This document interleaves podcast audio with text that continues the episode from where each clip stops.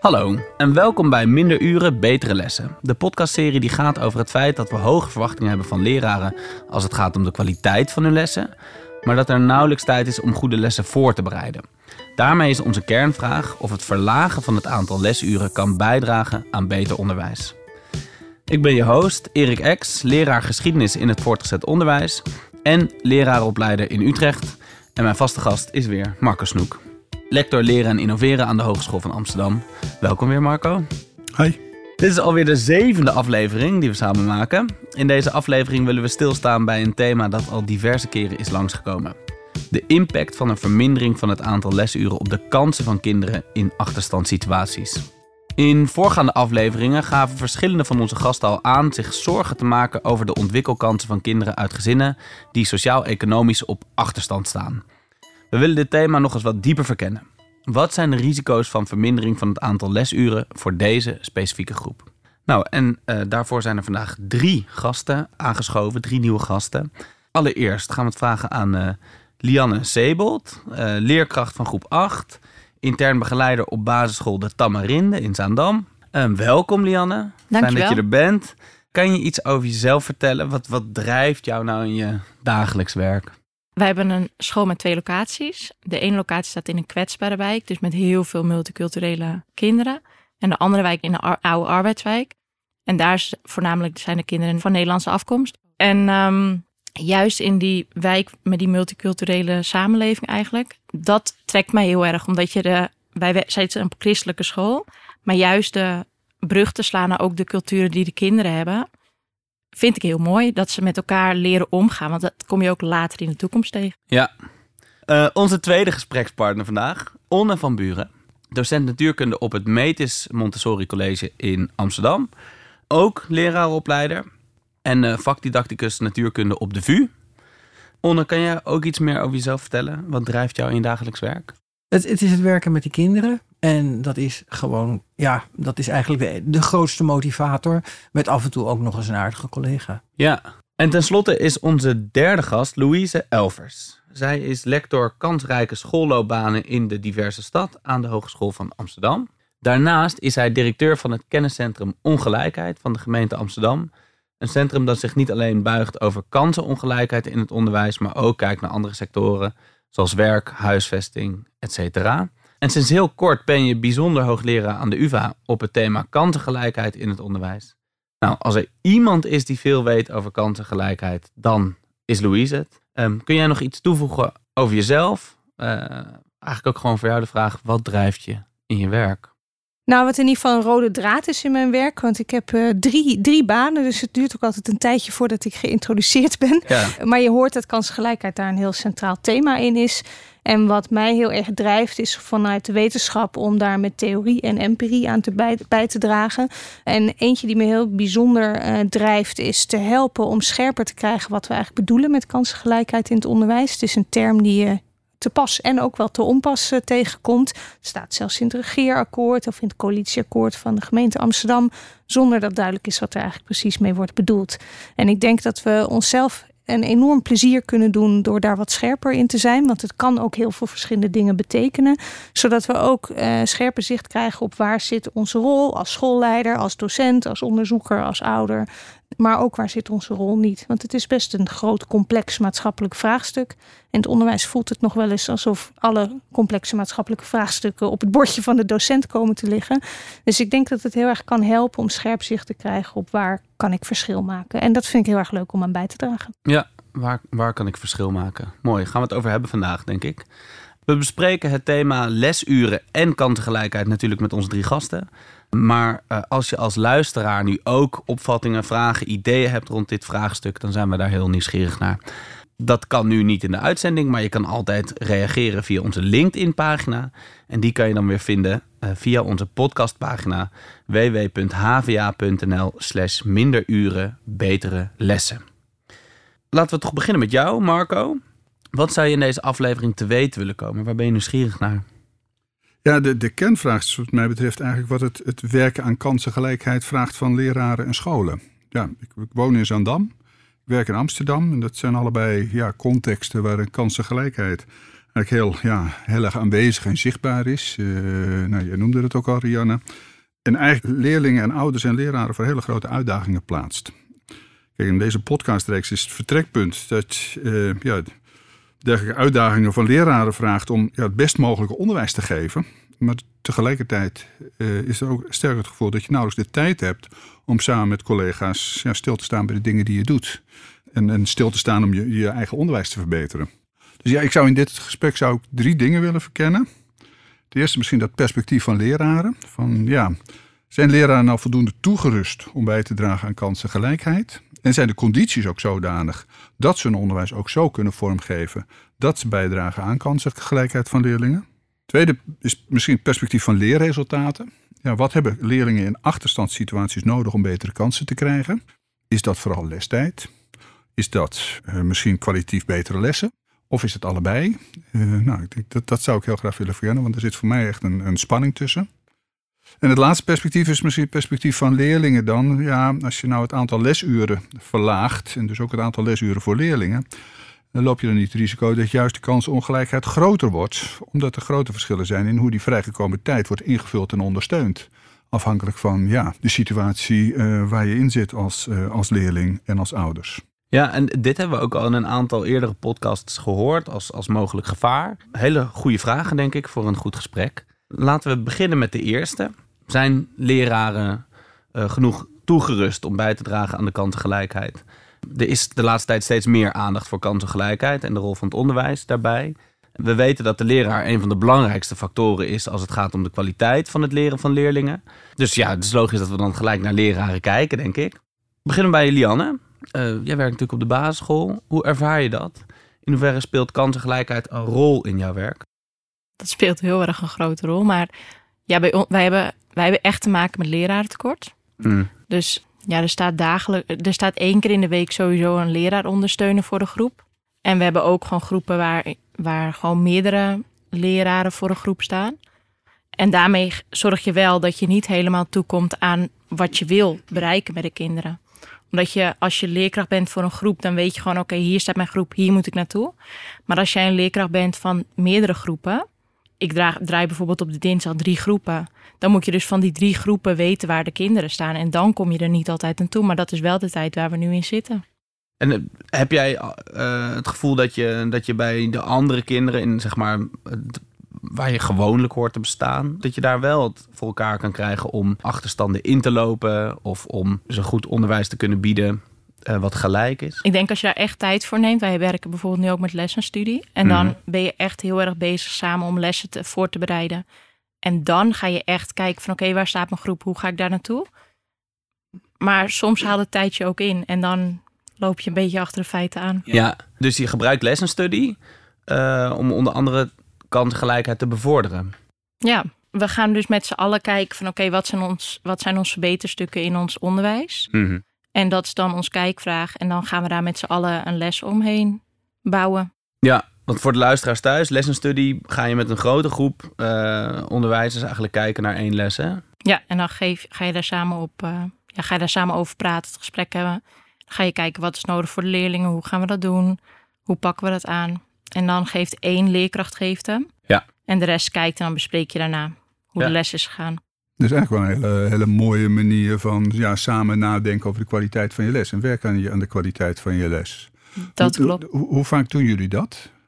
Niet vaak. Nee? Ik denk dat we doen het 4 keer per jaar. 4 keer per jaar, ja. Je moet echt je agendas op elkaar afstemmen. Want wij gaan dan tot 14:30 naar school. Dan zorg je dat lessenstudie om 3:00 begint. Nou, dan hoop je dat het om 16:30 klaar is. Maar meestal is dat niet zo. Dus dan ga je nog een datum plannen. En dan, zo hoop je het wel beter vorm te geven. Onne, hoe is het voor jou? Hoe speelt op jouw school het thema kansengelijkheid? Op mijn school, wij willen heel graag een multiculturele school zijn. Ja. Maar we zijn op de een of andere manier echt populair geworden in Amsterdam. Met het gekke gevolg dat we eigenlijk aan het verwitten zijn. Wat we niet graag willen. We willen echt een multiculturele school zijn. Hoe zit dat? Want er is toch gewoon een loting in Amsterdam? Ja, maar kinderen die van Montessori basisscholen kwamen en Daltonscholen en dergelijke, die kregen voorrang. En die voorrangsregel gaat nu worden afgeschaft. En daar zijn wij gek genoeg blij mee. Aan de ene kant is het logisch als een Montessori-kind verder groeit dat het op een Montessori-school gebeurt. Ja. Maar wij willen toch ook wel heel graag een multiculturele school blijven. Het is een van de pijlers van onze school, wereldburgerschap. Er lopen echt culturen door elkaar heen. Dat gaat heel erg goed bij ons op school. En tegelijk weet ik ook langzaam maar zeker hoe het is om daar les te geven. Wij hebben vluchtelingenkinderen die pas kort in Nederland zijn. Sommigen spreken zo goed in Nederlands dat het niet eens opvalt dat ze slecht Nederlands spreken en een deel niet zullen begrijpen. Sommigen hebben echt grote taalproblemen. En soms heb je een briljante leerling die zichzelf er helemaal overheen weet te tillen. Maar heel vaak merk je dat je gewoon tekort schiet. Omdat je een complete klas hebt te bedienen. En dan ook nog die ene leerling uit, nou ja, noem maar op. Die ik dan uiteindelijk maar zeg van, misschien kun je een Engelse bron vinden, een Engels natuurkundeboek op internet. En dan ga je dat naast ons materiaal maar gebruiken en dan help ik vertalen. Ja. En dan ben je dus enorm afhankelijk van wat zo'n kind op dat moment zelf al kan. Natuurlijk probeer je te helpen, maar je komt daar haast niet aan toe. Als je een lastige grote klas hebt, weinig voorbereidingstijd, is dat gewoon hondsmoeilijk om vorm te geven. En waarom heb je niet voorbereidingstijd? Want er is een opslagfactor gewoon. Ik bedoel, je krijgt er tijd voor, maar hoe zit dat? Ja, nou, vraag me niet hoe het zit. Maar ik moet ongeveer, ik werk ongeveer 0,5 FTE hier en de andere helft aan de VU. Ja. Ik begin op dinsdag, geef dan 2 lessen. Kom ietsje eerder op school om te kopiëren. En dat is ook voorbereiding. Ja, ja. Nog wat na te bestreken, misschien een gesprek. Daarnet ook nog een gesprek met een beginnende collega die een heel vervelend groepje in de klas had gehad. Nou, woensdag begin ik van 8:30, geef ik les tot 15:45. En daarna leg ik toetsen neer bij het speciale toetsinhaaluur. Regel nog een paar dingen, staan nog wat te kopiëren. En voor je het weet is het 4:00. En dan daarna is de donderdag geweest. En ik hou mijn uren bij. En dan zit ik meestal al over de 20 uur. Ja. En dan heb ik maar een paar lessen echt voorbereid. Zoals ik aan mijn leerlingen op de VU, mijn LIO's, die leren we eigenlijk heel veel. Die leren we prachtig hoe ze goede lessen kunnen vormgeven. Hoe ze dat didactisch kunnen doen. Hoe ze dat pedagogisch kunnen doen. Hoe ze dat vakinhoudelijk beter kunnen doen. Leerlingen zeggen ook heel vaak: goh, wat geven jullie goed les tegen die LIO's? Maar ja, die hebben een beperkt aantal klassen. En zodra ze echt de wilde werkelijkheid in moeten, doen ze dat allemaal niet meer, want daar komen ze niet aan toe. En dan krijg je, wat ik zelf dus ook ervaar, er glippen gewoon voortdurend kinderen door je vingers. Wat zou je willen? Wat als je het gevoel hebt van ja, ik wil echt aandacht besteden aan kinderen die dat ook echt nodig hebben. Wat zou dat betekenen? Het zou betekenen dat ik in mijn klas beter zou moeten kunnen differentiëren. Dat vraagt heel veel. Differentiëren is vind ik een van de moeilijkste vaardigheden voor een docent. Dat differentiëren vraagt heel goed materiaal. Je komt daarmee niet met alleen maar een eigen gemaakt materiaal. Dat heb ik al. Ik heb al mijn materiaal zowat zelf gemaakt. Maar om dat allemaal pas klaar te maken voor die ene bijzondere leerling, dat lukt je niet. Die heeft dus meer aandacht nodig. Maar zodra je een klas van rond de 30 tweede klassers hebt, met daar een ADHD'er, daar een stuiteraar, daar een kind wat vanwege taalproblemen niet goed mee kan komen, dan krijg je hele moeizame klassen. En dan ben ik al lang blij dat ik rust in mijn klas weet te creëren en nog iets van tempo weet te halen. Maar intussen zie ik die mogelijke ADD-jongen wegglijden. Intussen zie ik die jongen die trots de grote held van de klas speelt, wel de ene onvoldoende naar de andere halen. En ik probeer ze aan te spreken, maar dat lukt in zo'n grote klas niet altijd, want je hebt je hoofd bij al die andere mensen nodig. Lianne, als je dit zo hoort, is dit ook herkenbaar in de context van het basisonderwijs? Ja, ik heb wel het idee dat ik soms tekortschiet, ja. Wij hebben gelukkig wel echt heel veel externen in huis. Dus bij ons krijgen kinderen wel extra leesonderwijs. Ze hebben bij ons een maaklab voor de kinderen die gewoon wat meer met hun handen willen werken. We hebben een denklab voor de kinderen die gewoon wat meer werk aan kunnen. Dus dat geeft wel iets meer ruimte in je eigen klasorganisatie. Maar je kan, ja, ik kom er ook niet aan toe om alle kinderen te bedienen. Ja, en Louise, jij hebt onder andere een boek geschreven over bijles. De bijlesgeneratie. Is dat in jouw ogen de belangrijkste factor als het gaat om kansengelijkheid of kansenongelijkheid in het onderwijs? Bijles? Nee, ja. Dat is een van de symptomen van het inzetten van kapitaal om je kansen te verbeteren in een samenleving waarin opleidingsniveau steeds bepalender is geworden voor je levensloop. Niet alleen op de arbeidsmarkt, maar ook status, macht, inkomen, gezondheid, politieke invloed, noem maar op. Het is allemaal heel sterk gecorreleerd aan wat we ook wel diploma-kapitaal noemen. En bijles is daar gewoon één van de middelen van. Maar wat ik hier eigenlijk heel duidelijk terughoor en ook heel erg herken uit veel verhalen is het gevoel van tekortschieten. Je weet wel wat kinderen nodig hebben en je ziet ook die specifieke leerlingen die iets extra's nodig hebben, maar je kunt het ze niet bieden. En dat betekent dat de leerlingen die dat extra nodig hebben, als hun ouders dat kunnen betalen, dat langs andere weg doen. Maar het betekent ook, en die spreek ik ook regelmatig, leraren die zelf naar een bijlesinstituut overstappen. Omdat ze zeggen, ik zie wat kinderen nodig hebben, maar ik kan het ze niet geven. En in die context kan ik ze het wel geven. Alleen ja, dan zijn het wel alleen de betalende leerlingen. Hè? Ja. Leerlingen van wie de ouders dat kunnen betalen. Dus ik vind dat een heel schrijnende situatie. Dat je eigenlijk donders goed weet wat je zou moeten doen. En je illustreert ook heel mooi net, hè? De LIO's die doen het allemaal nog. Want die hebben de ruimte nog. En daarna is die ruimte er gewoon niet meer. Dus en ik heb ook eens een schoolleider gesproken die zei, ja, ik denk dat er geen vak is waar je zo je eigen falen, wat niet je eigen schuld is, maar recht in het gezicht kijkt. Je ziet, je voelt dat je tekortschiet. Je weet wat je zou willen doen, want het is dus niet dat je het niet kan of dat je het niet signaleert, maar je kunt het niet bieden. En dat is natuurlijk heel frustrerend. Wat zijn volgens jou de belangrijkste factoren, Louise, als het gaat om kansengelijkheid in het onderwijs, kansenongelijkheid?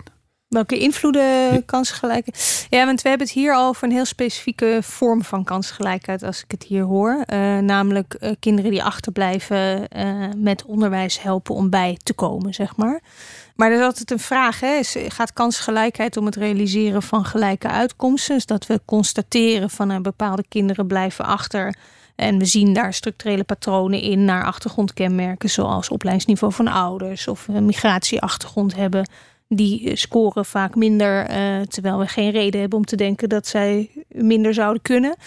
Maar kansgelijkheid gaat natuurlijk ook om dat, of eigenlijk misschien wel primair wat mij betreft, en ik denk ook dat dat past bij de pedagogische opdracht van het onderwijs, gaat eigenlijk om dat iedereen de kans heeft om zijn eigen potentieel te ontwikkelen. En dat zijn dus niet uiteindelijk gelijke uitkomsten, want iedereen heeft verschillende wensen en ambities en mogelijkheden en capaciteiten. Dus uiteindelijk gaat het niet zozeer om dat iedereen uiteindelijk op hetzelfde moet komen, maar wel op een bepaald minimumniveau. En dat is weer een andere benadering van kansengelijkheid. Iedereen volgt uiteindelijk zijn eigen loopbaan.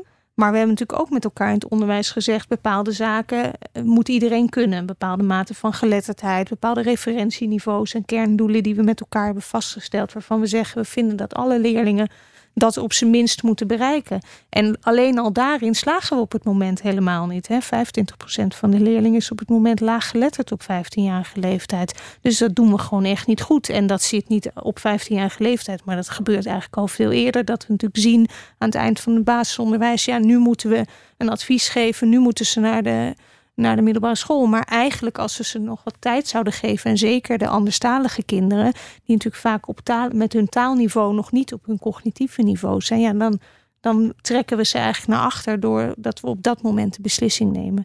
Dus daar zit gewoon heel veel ruimte en ook wens om natuurlijk extra te kunnen investeren in die leerlingen. Omdat we eigenlijk zien, investeren loont. En dat voel jij ook. Hè? En dat voel je ook op het moment dat je dat niet kunt doen. Maar als we extra in die leerlingen investeren, tijd, energie, naast ze gaan zitten, extra begeleiden, dan helpt dat ze. En dat is natuurlijk ook een hele belangrijke reden waarom wij überhaupt in Nederland een onderwijsachterstandenbeleid hebben, waar we eigenlijk bij voorbaat al extra in bepaalde groepen gaan investeren. Als we denken dat zij verhoogd risico hebben, en dat klinkt altijd een beetje technisch, maar verhoogd risico op onderpresteren. Mm-hmm. Maar ik vind dat heel belangrijk om het op die manier te formuleren. Want dat betekent dus niet dat dat zwakke leerlingen zijn. En zo wordt het wel vaak geïnterpreteerd. Maar juist dat het leerlingen zijn die in feite meer in hun mars hebben. Maar dat komt er niet uit als we ze alleen laten deelnemen aan het reguliere onderwijsaanbod. En dat geven jullie eigenlijk ook al aan. Van ja, als ik gewoon in die klas met al die niveaus en alle drukte die er is, mijn lessen moet draaien en geen tijd heb om nog eens extra met die ene leerling te gaan zitten of die nog eens wat extra te bieden, ja, dan bied ik niet iedereen wat hij nodig heeft. Wat wij ook wel heel erg doen is venster op de wereld verbreden. En dat vind ik ook gewoon echt heel belangrijk. Zodat ze wel weten van oké, wij gingen bijvoorbeeld met kamp gingen wij naar het strand. Nou, de kinderen keken hun oog uit, want ze waren nog nooit in de duinen geweest. Dat je denkt, dat is... Ik vond dat zo apart. Dat je denkt, dat is toch eigenlijk erg dat een kind van 12 nog nooit bij het strand is geweest.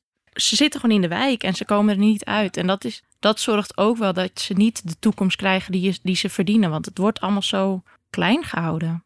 Dan zou je zeggen, voor deze leerlingen moeten we dus meer tijd uittrekken om dit soort dingen te doen. Maar waarschijnlijk hangt de zee nooit gezien hebben ook samen met andere zaken. Ja, nee, precies. Dus dat betekent misschien dat je ook nog nooit in een museum bent geweest. Nee. En misschien dat je ook nog nooit...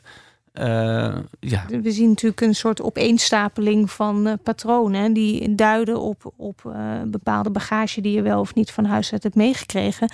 En laten we niet vergeten dat misschien wel de basisreden waarom wij onderwijs hebben is omdat we willen dat de ontwikkelkansen van kinderen niet puur afhankelijk zijn van wat je thuis wel of niet toevallig meekrijgt. De vraag is ook een beetje, wat kan je als leraar daarin doen? En we hebben, net als andere keren, weer een vraag voorgelegd aan TeacherTab. Het platform wat wekelijks leraar een aantal vragen voorlegt. En een van de vragen die we voorgelegd hebben is van waar denk je aan als je aan kansenongelijkheid denkt? En wat opvalt is dat ook leraren dus in eerste instantie geneigd zijn om vooral systeemfactoren te noemen. Ik denk ook omdat ze dat in hun praktijk ook ervaren. Dus de sociaal-economische achtergrond van leerlingen die een rol speelt. Culturele achtergrond. Maar ook de psychosociale problematiek van leerlingen en de gezinnen waar ze uitkomen. Vroege selectie. Een van de thema's waar jij natuurlijk ook mee bezig bent. En ook beschikbaarheid van goede leraren. Janne, jij noemt al dat lerarentekort natuurlijk. Het zijn wel allemaal factoren die je als leraar eigenlijk heel weinig kan beïnvloeden. En factoren die genoemd worden... Maar wat minder, waar ze wel invloed op hebben, dat zijn de inrichting van het onderwijs. Bijvoorbeeld de keuze zeggen van we gaan niet alleen het in de school doen, maar we gaan ook op pad naar het strand toe of wat dan ook.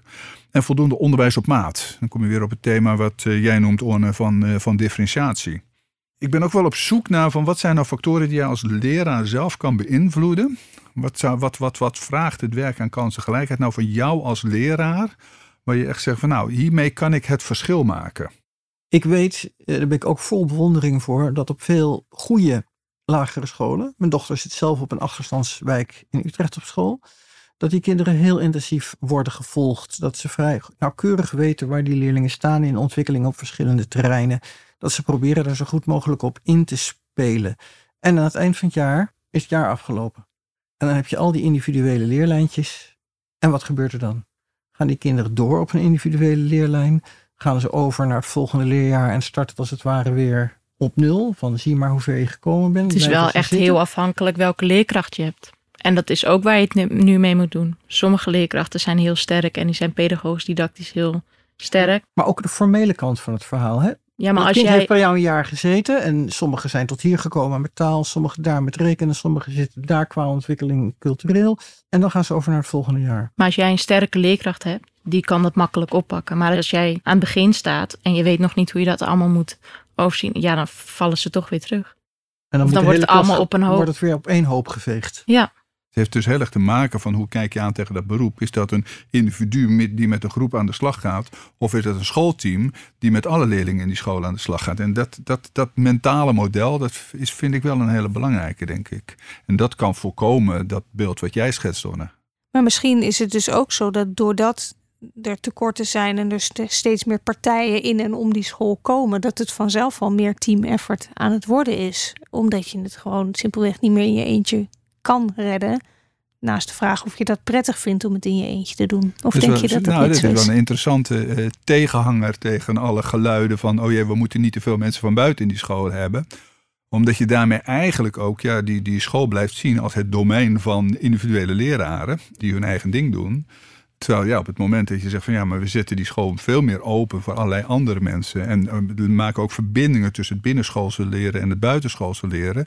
Ja, dan wordt het veel meer een gezamenlijke onderneming. En ik denk dat dat wel een hele interessante ontwikkeling zou kunnen zijn. Maar ik denk ook niet dat je die partners apart moet houden. Die moet je ook wel echt in die school trekken en betrekken bij de lunch. En betrekken bij een briefing en vergaderingen. Zodat zij wel echt deel worden van jouw team. Anders wordt het inderdaad dat partijtje. En dat wil je niet. Want je wil het met z'n allen dragen. Maar tegelijkertijd zit er wel eens ook een groot risico aan. En dat is dat je toch een soort verborgen privatisering van je onderwijs krijgt. Hè? Als je heel veel partijen om de school heen hebt. En waarmee ik niet bedoel dat die alleen maar denken, lekker veel geld verdienen. Maar het zijn commerciële bedrijven.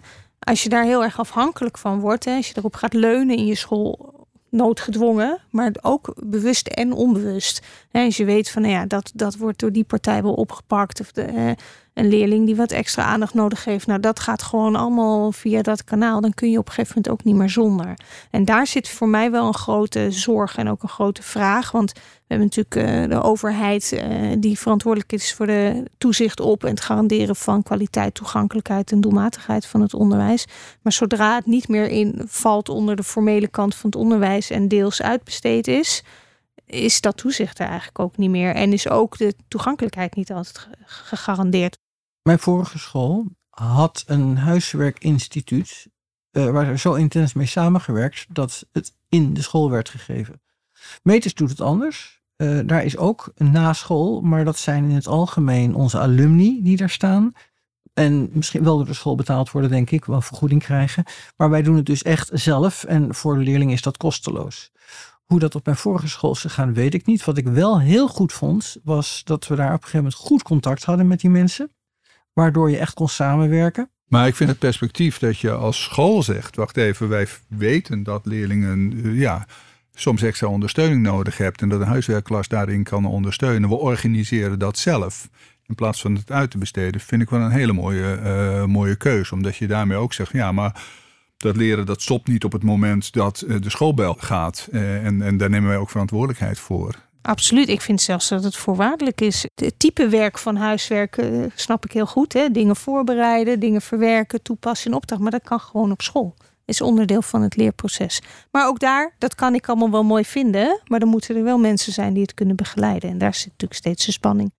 Ik zou even nog weer naar een ander punt toe willen. De reeks gaat eigenlijk over de vraag van de spanning die leraren voelen tussen datgene wat er van ze verwacht wordt van de buitenwereld, van ouders, van politiek, misschien hun eigen ambitie en datgene wat ze eigenlijk in die dagelijkse praktijk kunnen. En daar zit die spanning tussen, hoeveel ruimte heb je eigenlijk? En wat het in het begin hadden we het er eigenlijk ook al over van, je zou meer willen, maar het lukt je vaak niet om dat ook te realiseren. En tijdgebrek is daar natuurlijk een hele belangrijke factor in. Dus we hebben zelf ook gezegd, misschien zou je naar minder lesuren, zodat leraren meer tijd hebben om echt na te denken van, goed, hoe kunnen we nou het beste onderwijs bieden? Dus die vraag die hebben we ook voorgelegd aan het docentenpanel van TeacherTab. En eigenlijk de vraag van, om kansengelijkheid van mijn leerlingen te vergroten, heb ik vooral het volgende nodig. En dan zegt 10% meer lestijd, 25% zegt meer ontwikkeltijd en 35% zegt beide. Die snap ik.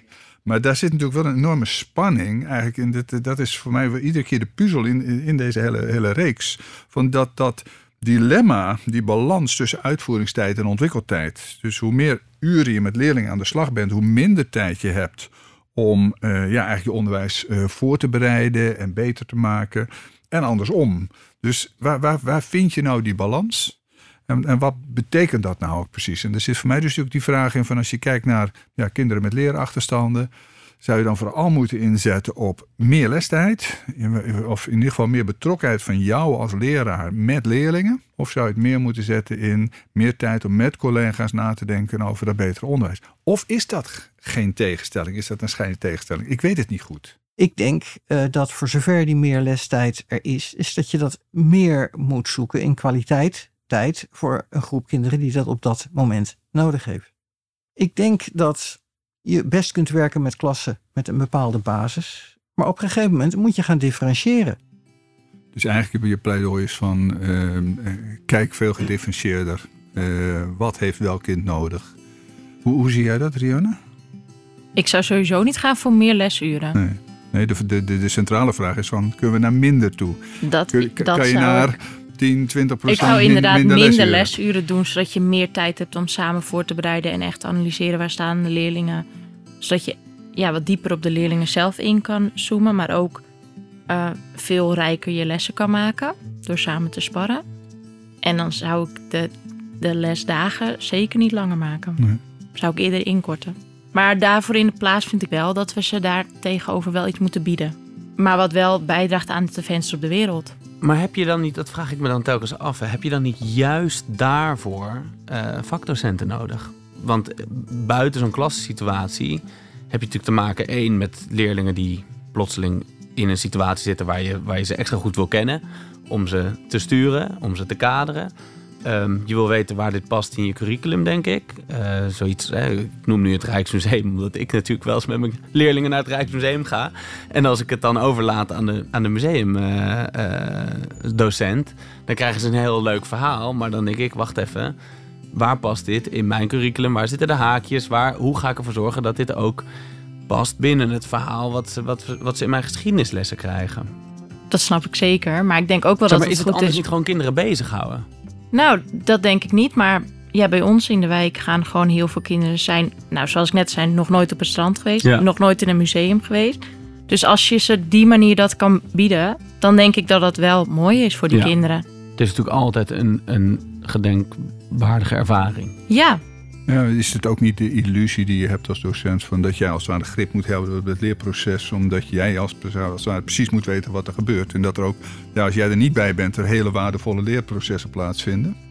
Dat kan, maar ik denk dat ik als leraar natuurlijk vooral ook wil weten... welk leerproces er plaatsvindt... om te weten wat de volgende stap is in het leren. Ja, maar dat is misschien... jij hebt natuurlijk één specialisme. Dat is natuurlijk waar. Kijk, wij geven alles. Ja. Dus... of ze nou een dagje niet gaan. Ik weet nog steeds dat ze daar zijn met rekenen... en daar zijn met taal en daar zijn met spelling. En het maakt één middagje echt niet uit... dat ze dan in een Rijksmuseum lopen. Nee. Want ik weet overal waar een leerling nog loopt. Ja. Maar dan heb je dus die externe nodig... die bijvoorbeeld zo'n verlengde leertijdactiviteit doen. Als je dat op één hoop gooit... al die tijd die de kinderen extra krijgen. Ja.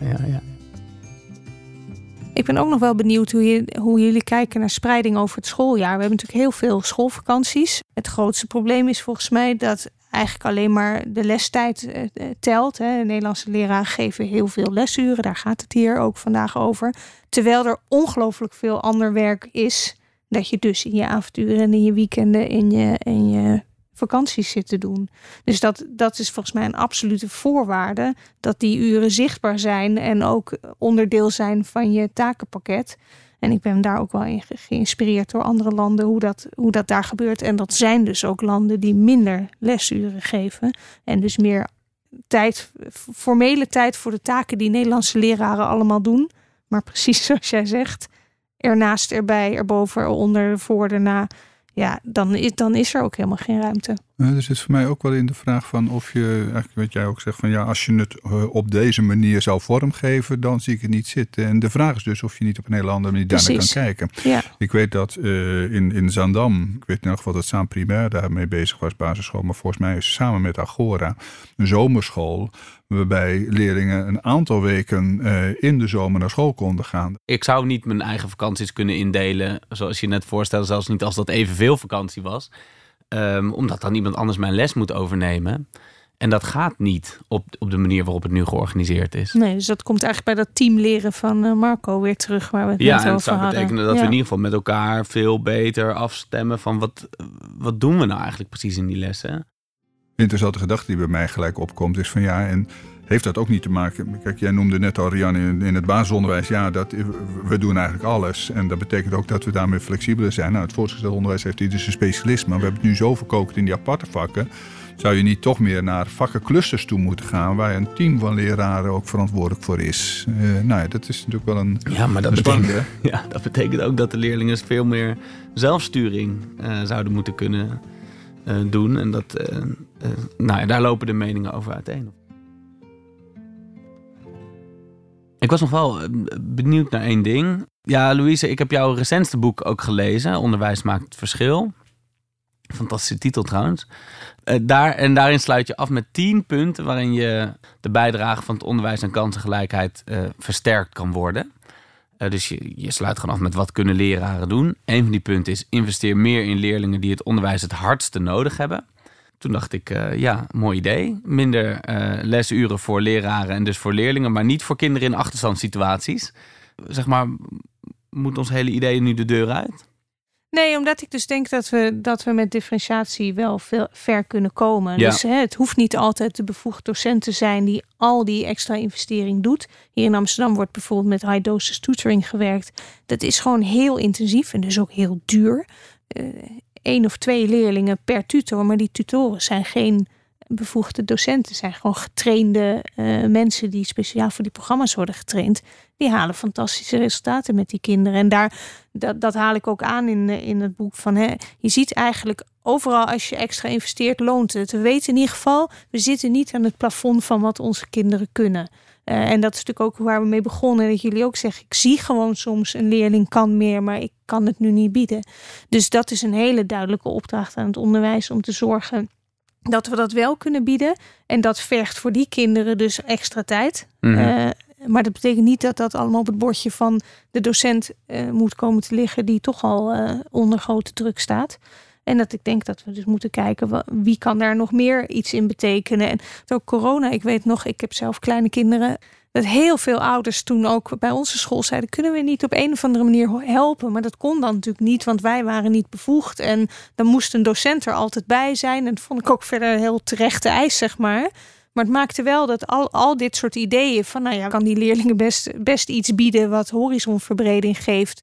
Eigenlijk zet je dus extra menskracht zet je in. Kijk, in zekere zin met de vraagstelling die we gesteld hebben, hebben we een pragmatisch perspectief genomen van, er zijn niet meer leraren. Ja. Dus op het moment dat je naar minder lesuren gaat, dan gaat het aantal uren van leerlingen ook terug.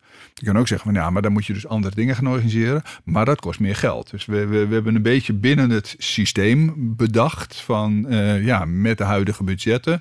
Dan heb je dus niet allerlei extra capaciteit die je zomaar kan inzetten. En ik hoor jullie eigenlijk allebei oplossingen noemen die eigenlijk wel om een investering vragen. Dus ik ben ook wel benieuwd, Lianne, heb jij een beeld hoe bij jullie dat bekostigd wordt? Waar die financiering en die dekking vandaan komt? Uit die NPO-gelden, ja. Maar ook uit Pakt Poelenburg. Ja, precies. Dus ook de investering vanuit de gemeenschap, de gemeente eigenlijk, die zegt van dit is wat nodig is. Ja, dat is die verlengde leerdag, dan zou ik maar zeggen. Ja. En al die bedrijven, dat is NPO-geld. Ja. En dat stopt op een gegeven moment weer. Daarom. Ja. Ben je niet bang dat het op jouw bordje terecht gaat komen als het straks niet meer betaald kan worden? Nou ja, weet je, we hebben wel tegen ouders gezegd dat dit gewoon een unieke kans is. Ja. En dat dit niet op lange termijn altijd zal blijven bestaan. Dus op zich zijn die ouders daar wel van op de hoogte. Ja. Ja. En natuurlijk komen die kinderen daarna weer gewoon bij ons in de klas. Maar dan weet je wel waar ze op dat moment staan. En als, zoals bij ons heet het dan de bridge, dat hij tutoring. Ja. En dan, zij volgen die kinderen wekelijks. Mm-hmm. Dus wij krijgen wekelijks een verslag met waar staan ze. Dus wij weten dat ook allemaal. Dus dan kan je daar mooi weer op aansluiten. En dat is ook zo vanuit het RID dan. Ja. Maar weet je Marco, het kost helemaal niet zo heel veel geld. Het kan echt.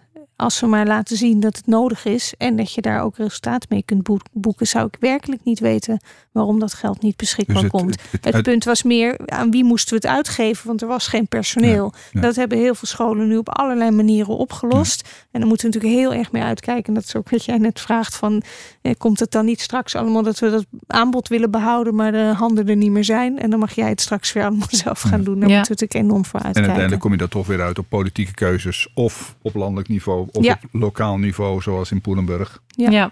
Er zijn een paar dingen. In de eerste plaats, als je een goede opvang kan creëren voor kinderen met achterstanden. Nou denk ik nog even van het systeem wat wij nu hebben. En je bespaart daarmee zitten blijven, bespaar je ook een heleboel geld. Niet dat ik dat nou het argument vind, want soms is zitten blijven wel gezond voor een kind. Maar als je dat kan voorkomen, bespaar je ook. Dus dat is een systeem wat zichzelf misschien wel terugverdient. Moet dus iemand er gaan uitrekenen. Ik ben geen econoom. Zitten blijven is een heel inefficiënte onderwijsinterventie. Ja, die zouden eigenlijk intensief begeleid moeten worden, staat in alle rapporten. Het andere is, het zou mij al heel wat schelen als ik niet zelf hoef te kopiëren. Het is eigenlijk heel raar dat een hoogste schaal LD-docent toch elke week minstens een half uur achter de kopieermachine staat. Dat lijkt goedkoop, alleen omdat ik zo gek ben dat ik het doe. Ja, en er zijn nog 10 van dit soort dingen. Daar ben ik het eigenlijk best wel met je eens. Nou, je ziet ook in studies over werkdruk dat eigenlijk niet zozeer het aantal lesuren, maar veel meer de administratieve taken eigenlijk de belangrijkste factor zijn die zorgen voor werkdruk, het gevoel van werkdruk bij leraren. Wat heeft het gesprek voor jou opgeleverd, Marco? Je had 3 vragen. Zijn ze beantwoord? Nou, voor een deel wel, denk ik. Kijk, wat mij opvalt is dat de herkenning van dat je als het gaat om kinderen in achterstandssituaties, dat je als leraar daar een bijdrage aan wil leveren, maar eigenlijk in de beperking van je tijd daar maar beperkt aan toekomt. Ik hoor terugkomen van, en als je dat weer zou willen doen, heb je eigenlijk meer tijd nodig als leraar om na te denken samen met collega's over dat betere onderwijs. Dus dat vraagt eigenlijk ruimte in je taak om dat te gaan doen. Tegelijkertijd de zorg van, wat betekent dat dan voor kinderen die eigenlijk die ondersteuning heel erg hard nodig hebben. En wat ik eigenlijk hoor in de oplossingsrichtingen die gegeven zijn, is dat toch heel erg zou moeten kijken van hoe kan je door de inzet van anderen in en om het onderwijs heen te kijken van kan je daarmee die tijd die leraren nodig hebben voor ontwikkeling, kan je die op een goede manier invullen. Op zo'n manier dat je die tijd ook gebruikt om kinderen vensters op de wereld te geven. Ik vond dat wel een heel mooi beeld. En dat je dus ook veel meer moet differentiëren voor bepaalde groepen waarbij je zegt van nee, hier zou ik dat in kunnen ondersteunen. Dus je moet het niet alles en iedereen weer op één hoop gooien. Dus het zit voor mij wel heel erg in elementen van hoe hebben we het onderwijs georganiseerd en hoe komen we eigenlijk uit een soort klem van oké, dit is het model zoals het onderwijs eruit ziet. Dus kunnen we out of the box denken, op een andere manier nadenken over dat organiseren van onderwijs. Niet alle kinderen door diezelfde mal, maar hoe kun je met die kinderen aan de slag gaan die dat echt nodig hebben? Hoe kun je aan de slag gaan met andere experts en andere organisaties buiten het onderwijs om daarmee ook rijke leerervaringen te bieden? En vervolgens is dan een vraag die we eigenlijk voortdurend gesteld hebben. En hoe hou je dan als school en als lerarenteam wel zicht op die ontwikkeling van kinderen? Zodat je daar de samenhang in kan blijven bewaken en kan versterken. En de kwaliteit en toegankelijkheid kunt waarborgen. De school moet absoluut in de regierol blijven. Omdat de school uiteindelijk aangesproken kan worden, moet kunnen worden op wat bied jij deze leerlingen. Dus we hebben het nu veel over verborgen werk gehad van leraren. Maar ik vind dus ook dat alles wat al die partijen nu doen, waarvan jullie of zeggen wij kunnen het gewoon niet doen omdat we te weinig tijd hebben, of we vinden het ook meerwaarde hebben als een ander type expert dan wij dat doen, dat ook heel zichtbaar wordt. Want dan is het ook weer duidelijker wat vergt het helpen ontwikkelen van kinderen, het leren en ontwikkelen van kinderen. En dus wat moeten we daarin financieren en bemensen. Mooi. Lianne, Onne en Louise, bedankt voor jullie bijdrage aan deze aflevering van de podcastserie Minder Uren, Betere Lessen. Deze podcast is mogelijk gemaakt door het Center of Expertise Urban Education van de Hogeschool van Amsterdam en geproduceerd met subsidie van het Nationaal Regieorgaan Onderwijsonderzoek (NRO). Je kunt je abonneren op dit podcastkanaal zodat je automatisch bericht krijgt over de volgende aflevering via www.hva.nl/minderuren betere lessen. Ik ben Erik Ex en ik wens je nog een prettige dag.